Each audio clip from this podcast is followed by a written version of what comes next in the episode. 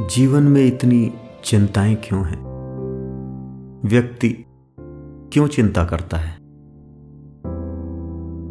उसकी चिंता का कारण क्या है? हम सभी को बहुत सारी चिंताएँ लगी रहती हैं, बहुत सारी फ़िक्र लगी रहती है। इन चिंताओं से किस तरह से मुक्त हुआ जाए? चिंता से मुक्ति का क्या मार्ग है? हम देखते हैं कि व्यक्ति। स्वभावतः भविष्योन्मुखी होता है। और भविष्य की बातें सोचकर चिंतित हुआ रहता है। कुछ अपने बारे में, कुछ अपने भविष्य के बारे में सोचता है, कल क्या होगा। जो बच्चा है, वो सोचता है, मैं पास हो पाऊँगा कि नहीं? फ़र्स्ट आ पाऊँगा कि नहीं? माँ बाप की दोस्तों की नज़रों में खरा उतर पाऊँगा कि नहीं? एग्ज़ाम में अच्छे मार्क्स आएँगे। अगले यूनिवर्सिटी में एडमिशन हो पाएगा कि नहीं हो पाएगा?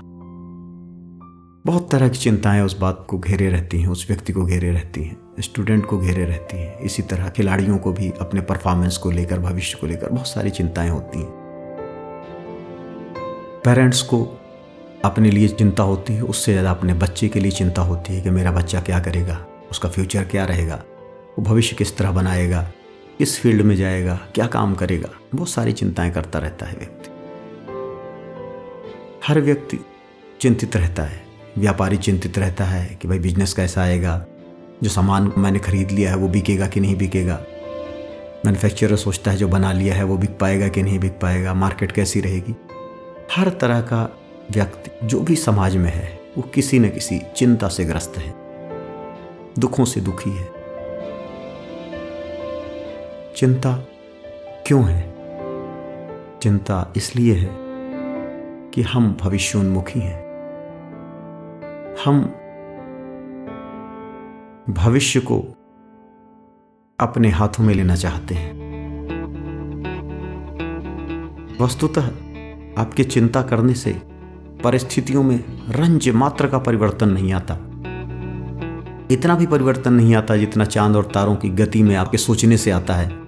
शायद इतना परिवर्तन भी आपकी चिंता करने से वस्तु स्थितियों में नहीं आता। बल्कि उल्टा होता है। चिंता करने से परिस्थितियाँ खराब होती हैं। आपके शरीर पर नकारात्मक प्रभाव पड़ता है। शायद आप भी जानते हैं कि चाहे आप कितनी ही चिंता कर लें, अगर आपका सामान बिकना है तो बिकेगा, नहीं बिकना है तो नहीं बिकेगा। आपकी चिंता करने से कुछ नहीं है। आपका बच्चा अगर पढ़ना है तो पढ़ेगा, नहीं पढ़ना है तो नहीं पढ़ेगा। आपकी चिंता करने से उस पर कोई असर नहीं है, बल्कि आप ज़्यादा चिंता करोगे, अपनी चिंताओं को एक्सप्रेस करोगे तो बच्चे के अंदर एक दबाव उत्पन्न हो जाएगा। और उस दबाव के चलते शायद वह उतना अच्छा भी परफॉर्म ना कर सके। तो एक बात हमारे सामने आई कि चिंताएँ दबाव को जन्म देती हैं। जब भी हम चिंता करते हैं तो हमारे ऊपर, हमारे जानने वालों के ऊपर, हमारे चाहने वालों के ऊपर एक मानसिक दबाव उत्पन्न हो जाता है। और यह मानसिक दबाव हमें अपनी क्षमता के हिसाब से कार्य नहीं करने देता। जब हम अपनी क्षमता के हिसाब से कार्य नहीं कर पाते तो हमारे अंदर झुंझलाहट उत्पन्न होती है, हमारे अंदर फर्दर तनाव उत्पन्न होता है, और हमारे अंदर एक गहन चिंता उत्पन्न होती है। और यह गहन चिंता अंततोगत्व हमें अवसाद की स्थिति की ओर ले जाती है। तो इस चिंता से निकलने का क्या मार्ग है? हम किस तरह कार्य करें कि हम चिंता में ना पड़े? अगर हम इस बात को जानना चाहते हैं कि हमें किस तरह का कार्य करना चाहिए कि हम चिंता मुक्त हो जाएँ, तो सबसे पहले यह समझना पड़ेगा कि हम चिंता में पड़ते ही क्यों हैं? हम चिंता में इसलिए पड़ते हैं कि हम फल प्राप्ति की इच्छा से बहुत ज़्यादा चिपक जाते हैं। हमें ऐसा लगता है, बस ये चीज़ हमें मिलनी ही चाहिए। और अगर नहीं मिली तो कुछ गड़बड़ हो जाएगा। हम अपने काम पे ध्यान न देकर हम उसके रिज़ल्ट पे ध्यान देने लगते हैं। हम रिज़ल्ट ओरिएंटेड होने लगते हैं। और हमें लगता है कि बस किसी तरह भी रिज़ल्ट आ जाए। और अगर रिज़ल्ट आ गया तो सब कुछ ठीक है। इस चक्कर में हम कभी कभी शॉर्टकट अपना लेते हैं। और अगर रिज़ल्ट नहीं आता तो हम दुखी हो जाते हैं। और इस रिज़ल्ट ओरिएंटेड होने के कारण, रिज़ल्ट पे बहुत ज़्यादा स्ट्रेस देने के कारण हमें चिंता आ जाती है। जैसे बच्चा ये सोचता है कि भाई मुझे टॉप करना है, बहुत ज़्यादा स्ट्रेस में आ जाएगा। वो सोचने लगेगा, टॉप कर पाऊँगा कि नहीं? अगर वो सोचे, मुझे केवल पढ़ना है, मैं टॉप करूँ, ना करूँ, फ़र्स्ट आऊँ, सेकंड आऊँ, नहीं। मुझे अपने वर्क के साथ जस्टिस करना है, मुझे बस अपना काम करना है। रिज़ल्ट पार्ट्स एवर में भी जो प्रभु दे दे, जो ईश्वर दे दे रिज़ल्ट वो होगा। लेकिन मुझे केवल कर्म करना है। तो ऐसी परिस्थिति में व्यक्ति बिल्कुल भी चिंतित नहीं होगा। चिंता का कारण यही है कि आप परिणाम से चिपक जाते हो। आप रिज़ल्ट से चिपक जाते हो। और जो भी रिज़ल्ट से चिपका है, कभी भी रिज़ल्ट उसका नहीं हुआ भगवान कृष्ण का पूरा गीता का उपदेश यही है कि रिज़ल्ट से मत चिपको, कर्म से चिपको।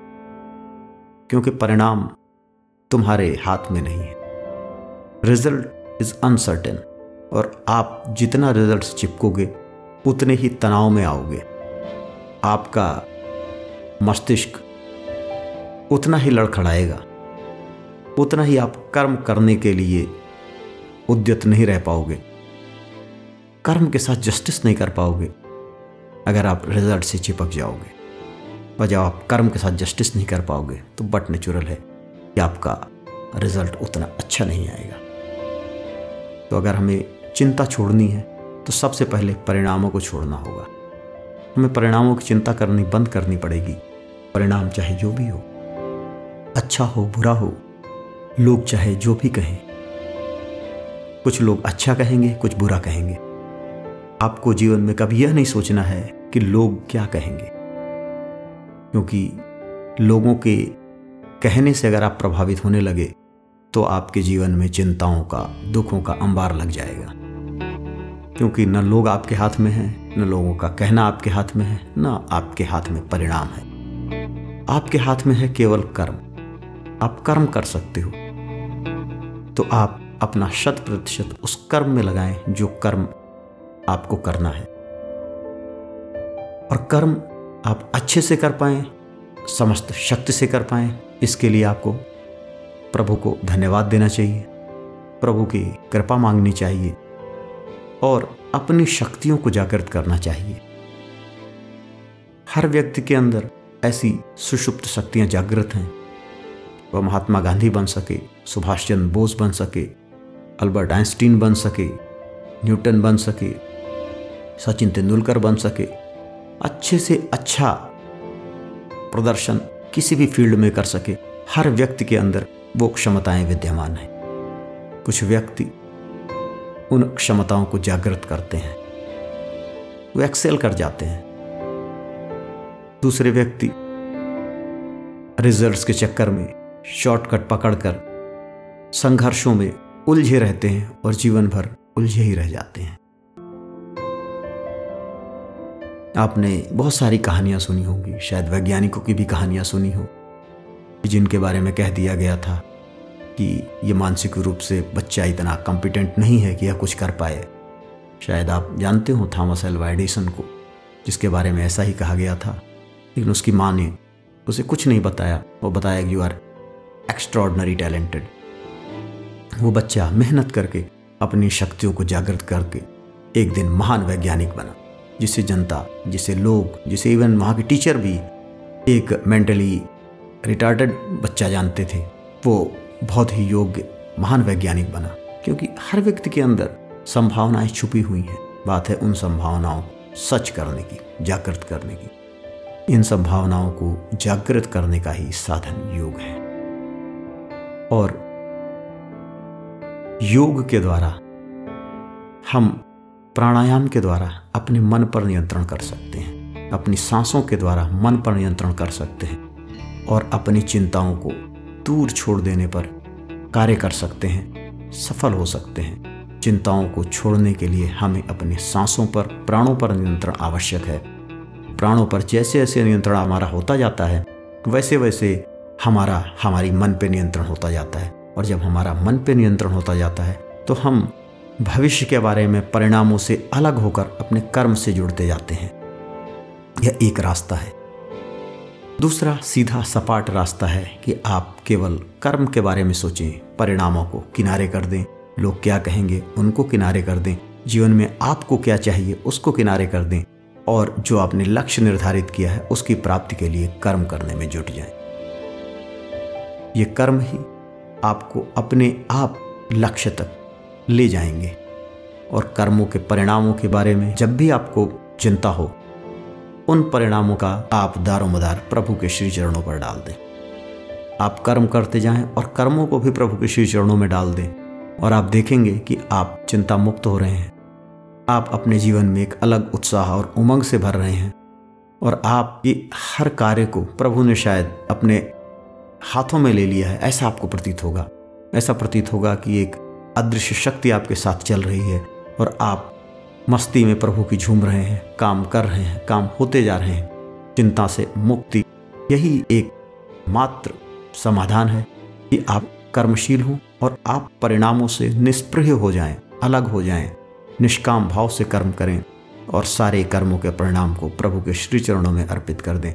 आप देखेंगे कि धीरे धीरे आपकी चिंताएँ खत्म हो रही हैं और जहाँ तक दूसरों की बात है चाहे वो अपना पुत्र ही क्यों ना हो, बेटा ही क्यों ना हो, ना माता पिता ही क्यों ना हो, उनके दुख में दुखी होना स्वाभाविक है। लेकिन उनके कर्मों के परिणामों से अगर आप अपने आप को जोड़ लेते हैं तो फिर तो आप अनंत दुख के भागी हो जाएँगे, क्योंकि अपने कर्मों में तो आपका अधिकार है थोड़ा, लेकिन आपके बेटे या आपके माँ बाप के कर्मों पर आपके पड़ोसी के दूसरे के कर्मों पर तो आपका बिल्कुल भी अधिकार नहीं।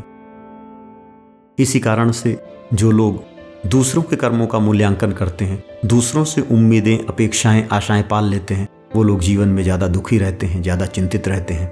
तो हमें जीवन में दूसरों से आकांक्षाएँ, इच्छाएँ, उम्मीदें पालने की आवश्यकता नहीं है, बल्कि जो भी उम्मीदें, आकांक्षाएँ और इच्छाएँ हमें पालनी हैं, हमें चाहिए, उसके लिए भगवान के श्री चरणों से हमें वही उम्मीद करनी चाहिए, भगवान से हमें वो चीज़ें मांगनी चाहिए और उसके लिए हम बिल्कुल निष्काम भाव से कर्म करते रहें और सारे कर्मों का परिणाम प्रभु के ऊपर अर्पित कर दें। और आप देखोगे कि किस तरह से धीरे धीरे एक चमत्कार हो रहा है आपके जीवन में और आपको आपकी वांछित वस्तुएँ मिलती जा रही हैं और आप बिल्कुल कूल एंड काम, बिल्कुल शांत होते जा रहे हैं। आपके जीवन में ऐसा बदलाव आपके साथ ही साथ आपके आसपास रहने वाले लोग, समाज के बाकी लोग भी महसूस करेंगे और ये तभी हो पाएगा जब आप चिंता से पूरी तरह से मुक्त हो जाएँ, कामों में निष्कर्म भाव लाएँ और अपने जीवन में श्रद्धा और भक्ति लाएँ और समर्पण प्रभु के श्री चरणों में हो। ओ तत्सत।